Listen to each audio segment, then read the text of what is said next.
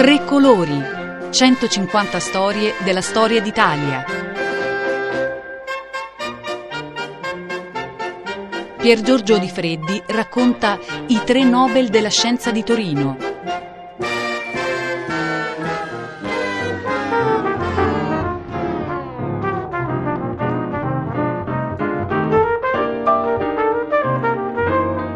Medicina a Torino. Come mai eh, il connubio fra eh, una disciplina scientifica come la medicina e una città invece italiana come Torino? Certo, si potrebbe dire medicina a Roma, medicina a Palermo, eccetera, perché la medicina si sviluppa e eh, si pratica un po' in tutte le città, per fortuna. Anzi, oggi la sanità è diventata una delle cose più importanti eh, della nostra vita, perché ci permette di allungare la nostra speranza di vita. Pensate che eh, agli inizi dello scorso secolo, eh, del Novecento, la vita media mondiale era attorno ai trentacinque quaranta anni e oggi invece è praticamente raddoppiata, e questo è eh, ovviamente uno dei grandi successi della medicina. Ma eh, vogliamo parlare in particolare della medicina a Torino, in particolare medicina italiana, perché eh, nel primo dopoguerra, verso la metà del Novecento, la scuola di medicina di eh, Torino ebbe eh, una risonanza mondiale attraverso tre persone eh, che Eh, arrivarono tutte e tre poi al premio Nobel. Sono i eh, tre nostri Nobel della medicina, ma tutti partirono da Torino e tutti studiarono insieme a un professore che si chiamava Giuseppe Levi.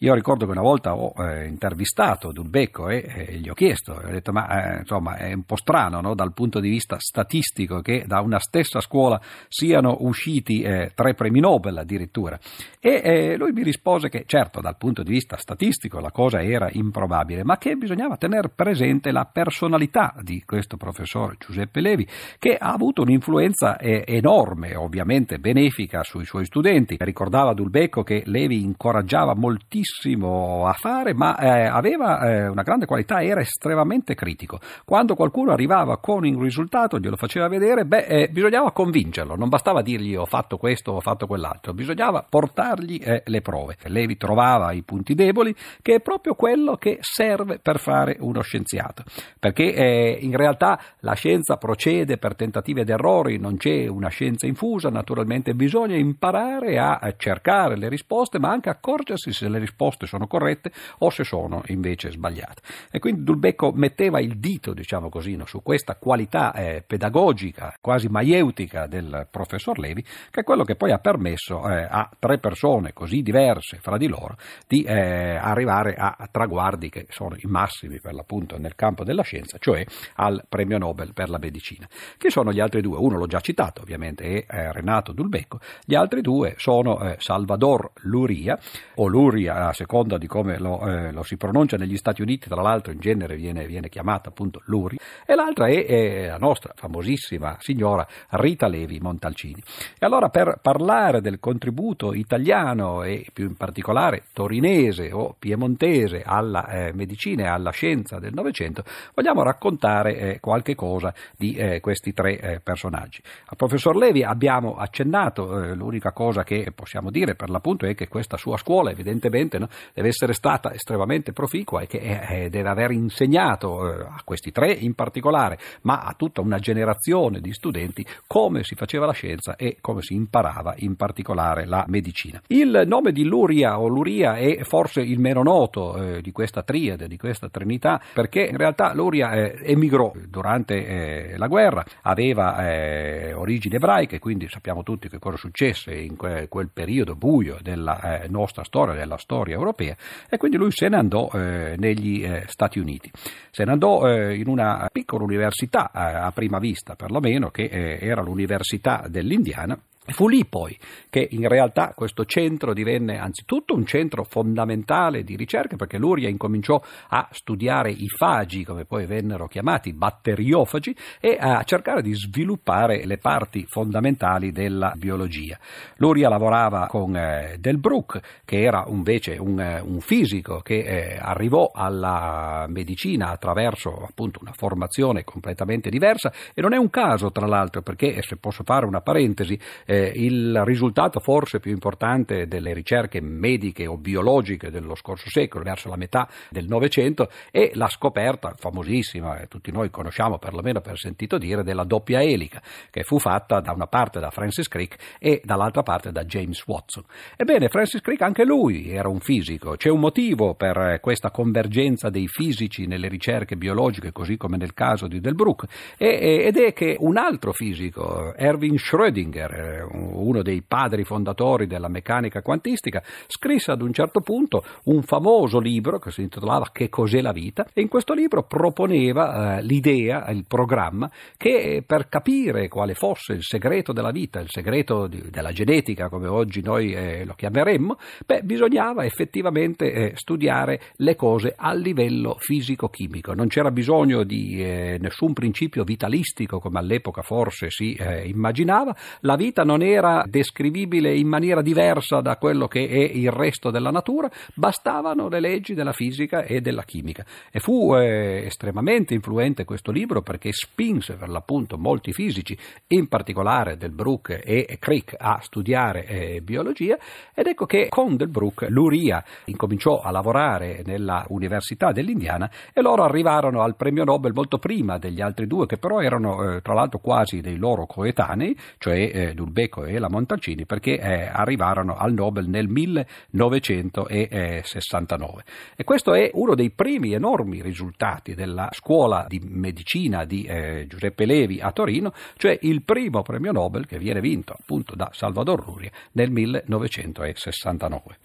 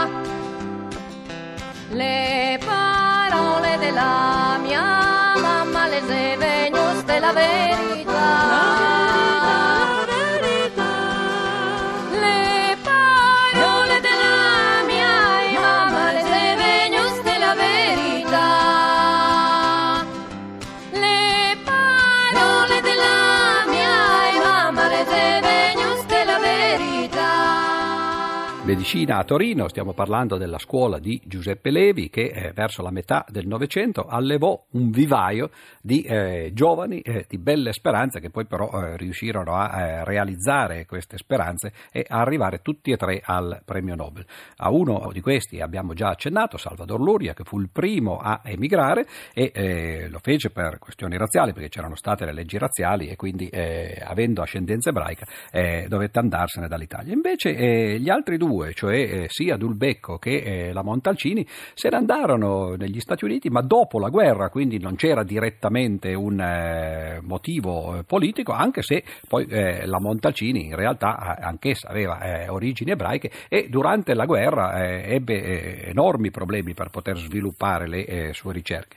La cosa interessante è che si racconta, e qui forse posso eh, parlare più sottovoce di un pettegolezzo, si racconta che eh, Dulbecco fosse innamorato della Montalcini e che in realtà, eh, e questo invece è un fatto, eh, andarono negli Stati Uniti insieme, insieme nel senso che presero la stessa nave. All'epoca ovviamente i viaggi intercontinentali non erano così facili e così immediati come quelli che facciamo noi oggi con eh, gli aerei, quindi se ne andarono in nave e eh, io ho chiesto una volta alla Montalcini se era vero quello che si diceva, che eh, Dulbecco fosse innamorato eh, di lei, e lei mi rispose ma no, no, dice si diceva ma non credo, dice eravamo molto amici e così siamo rimasti. Comunque qualunque cosa ci fosse eh, tra di loro, certamente c'era una grande affinità eh, intellettuale. Andarono negli Stati Uniti, ma andarono in eh, università e in gruppi di ricerca differenti. Dulbecco si unì al gruppo di eh, Luria, Luria e eh, andò nell'Indiana.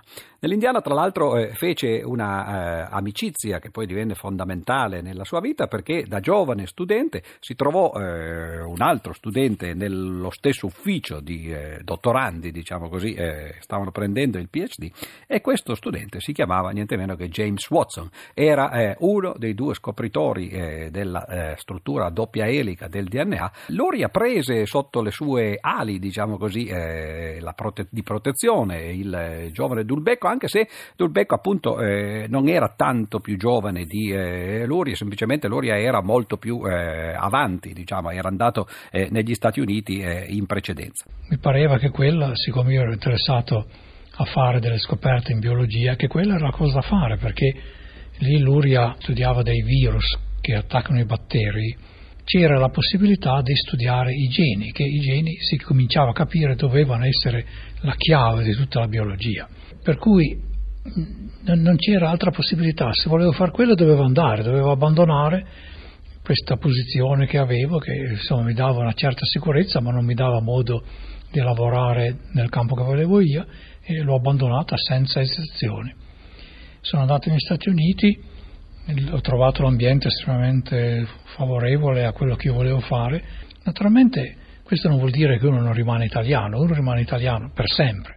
Lavorarono insieme, però eh, mentre Luria prese poi il premio Nobel per, nel sessantanove appunto per la ricerca sui batteriofagi, eh, Dulbecco lo prese eh, qualche anno dopo, in realtà per eh, motivi eh, completamente diversi, cioè per eh, la ricerca eh, sul cancro. Lo vinse insieme ad altri due signori che si chiamano Temin e Baltimore nel millenovecentosettantacinque per lo studio dei virus e delle cellule tumorali. Credo che sia inutile eh, sottolineare quanta importanza ci sia nel Gli studi eh, sul eh, cancro e eh, soprattutto sui motivi, sulle motivazioni che questi studi hanno. Probabilmente cambieranno nel corso degli anni e dei decenni eh, il nostro rapporto purtroppo tragico con questa malattia. Si è capito moltissimo negli ultimi anni e negli ultimi decenni a proposito del cancro, soprattutto si è capito quanti diversi tipi di cancro ci siano, ma Dulbecco fece di questi studi eh, avveniristici, diciamo così, e prese appunto, come dicevo, nel settantacinque il premio Nobel.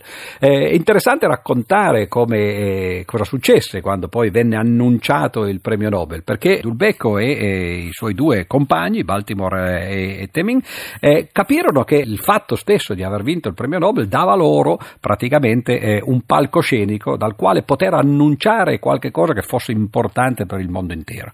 E allora eh, fecero propaganda nella loro conferenza stampa eh, quando gli, gli venne assegnato il premio Nobel al fatto che spesso il cancro è collegato con il fumo. Eh, nella nostra Italia, per esempio, ci sono, sappiamo quali sono le cifre, ogni anno muoiono centoventi centomila persone in Italia, di cui trentamila muoiono per cause legate al, all'alcol, cioè eh, cirrosi o cose del genere, ma novantamila muoiono eh, per cause legate al fumo. E allora capiamo che eh, si tratta di cifre enormi, anche se poi i giornali, i media, eh, la radio da cui stiamo parlando spesso eh, no, non si concentrano su questi eh, eventi tragici, ma centoventimila persone che muoiono ogni anno, il conto è presto fatto, sono diecimila al mese. diecimila al mese, eh, quando i mesi hanno trenta giorni, sono circa trecento persone che muoiono ogni giorno per cause legate in parte, per un quarto, eh, all'alcol e per tre quarti al tabacco.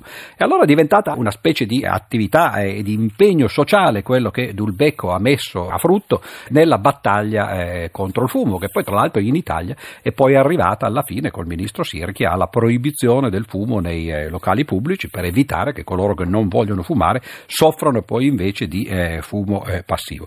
Dulbecco è diventato poi un personaggio famoso perché in parte è stato per anni eh, testimonial del Teleton, quindi della raccolta di fondi per eh, la distrofia e per eh, malattie collegate di questo genere, e poi eh, una volta soprattutto eh, l'hanno visto veramente tutti, anche coloro che forse non avevano mai sentito parlare, eh, non dico del cancro, ma perlomeno del premio Nobel eh, o di Dulbecco stesso, perché andò al Festival di Sanremo addirittura e divenne poi eh, da quel momento veramente eh, famoso in, eh, in tutte le, le case. Naturalmente i soldi che eh, Dulbecco ricevette come cachet, diciamo, per la sua partecipazione al Festival di Sanremo furono devoluti alle ricerche sul cancro, ed ecco che eh, questo è un modo eh, in cui Dulbecco, che tra l'altro è una persona estremamente solare, adesso è eh, naturalmente parecchio anziano, ormai si avvicina ai eh, cent'anni quasi, ha superato i novantacinque, ebbene dicevo, questa persona estremamente solare con una testa molto grande, no, che quasi metaforicamente ci eh, ricorda che dentro eh, a, a quella testa c'è un cervello, no, eh, di grandi proporzioni, sempre col sorriso eh, sulle labbra, con la sua voce eh, suadente e eh, sottovoce anche spesso parlando, ci ricorda di quanto siano importanti le ricerche sul cancro, ma dall'altra parte anche di quanto sia stato importante lo studio che insieme a Luria e alla Rita Levi Montalcini egli stesso Dulbecco fece nella scuola di medicina di Torino, condotta dal professor Giuseppe Levi. Il premio Nobel per la medicina. E quest'uomo coraggioso ha accettato l'ultima piccola sfida questa sera, accettando di venire qui con me, il professor Renato Dulbecco. Ha delle fame in piedi. Intanto auguri per i suoi ottantacinque anni di ieri. Bravo, auguri. Bravo, grazie. Vede, sono tutti con lei, quindi. Ma che fate? Ma una semigoletta. Chi l'avrebbe mai detto, professore? Ah, no. Eh? Grazie.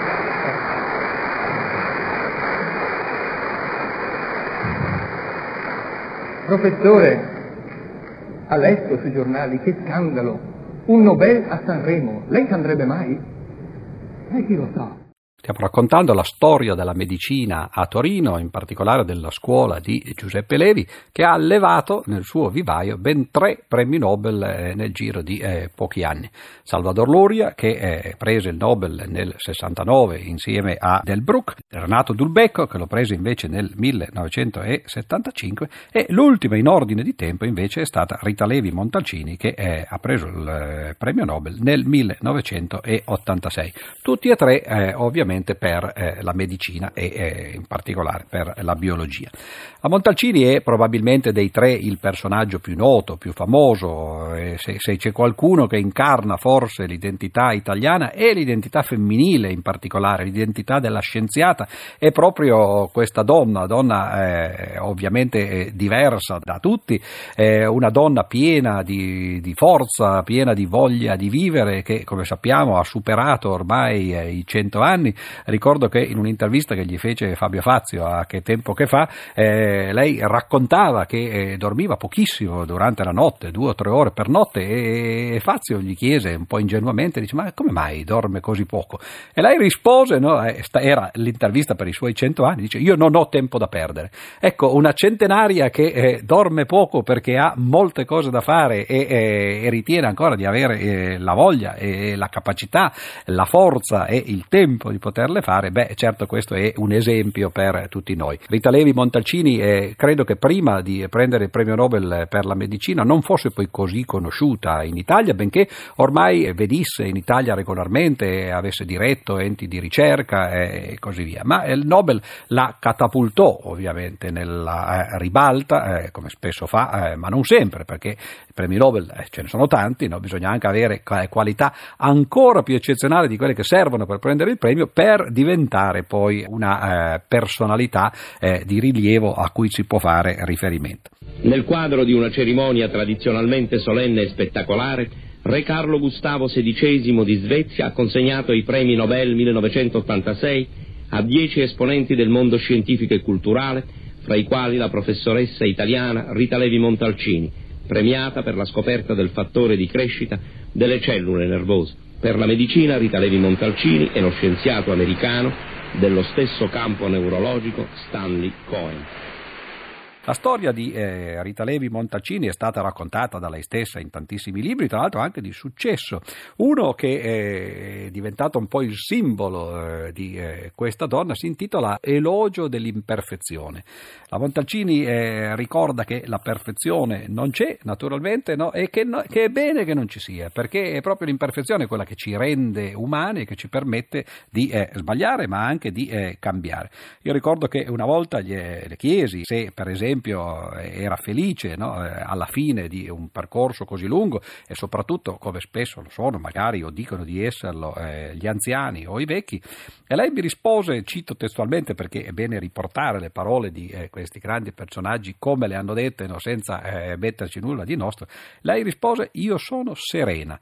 Felice no, di fronte all'enorme sofferenza nella quale naviga il mondo, chi può essere felice? Non avrebbe senso. E allora io gli chiesi: ma si può essere felice solo se tutti lo sono? E lei disse: no, è proprio la parola stessa che io abolirei. Di felicità non si può parlare nemmeno nel futuro.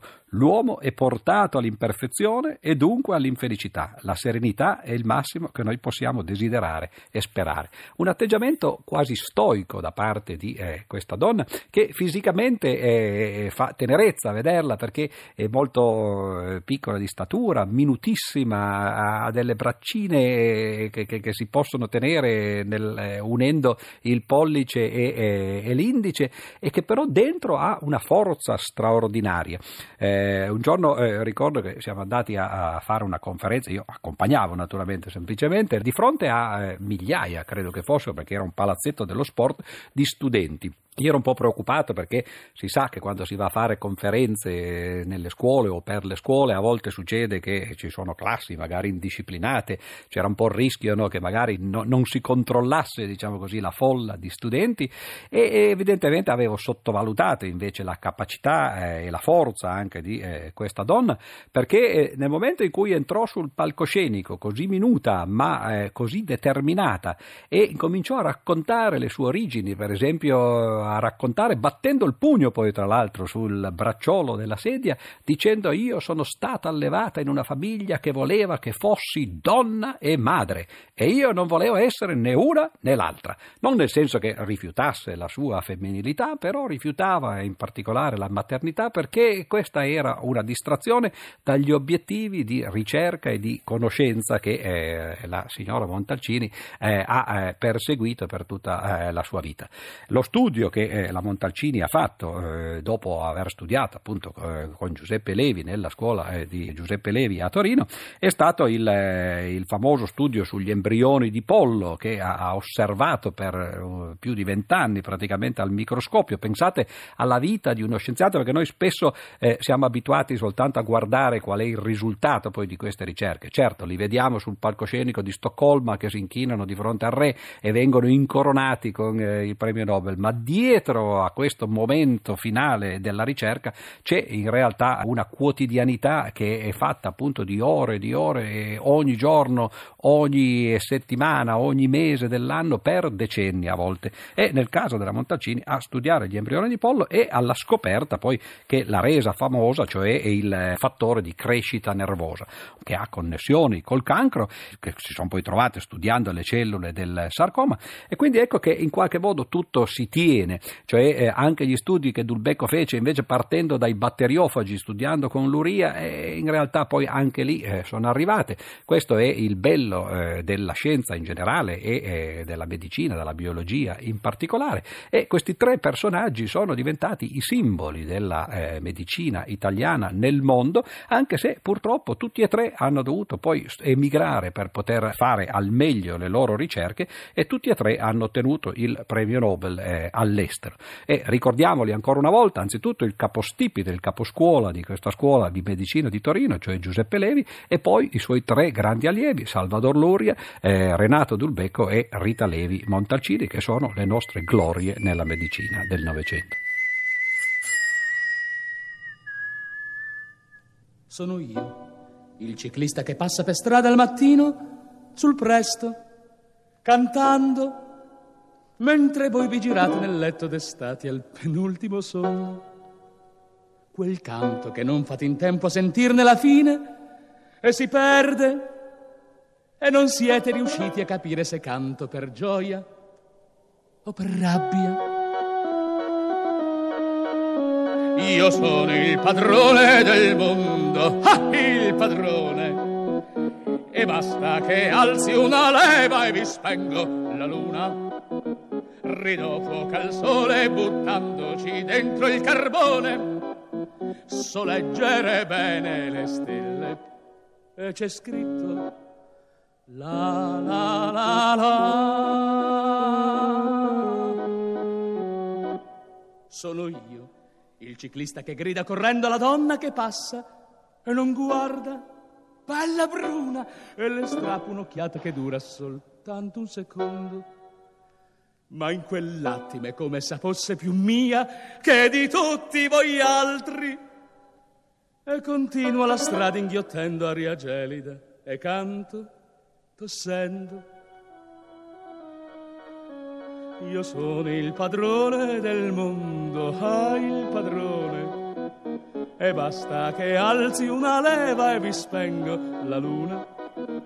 Ridò fuoco al sole buttandoci dentro il carbone, so leggere bene le stelle e c'è scritto la la la la. Sono io che disturbi il riposo di voi che tenete in mano i comandi del potere, o magari soltanto vi fate illusion di tenerli.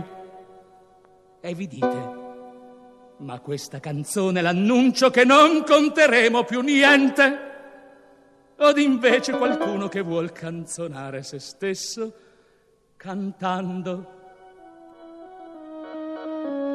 Io sono il padrone del mondo, eh, il padrone, e basta che alzi una leva e vi spengo la luna. Ridotto al sole buttato dentro il carbone, so leggere bene le stelle e c'è scritto la la la la.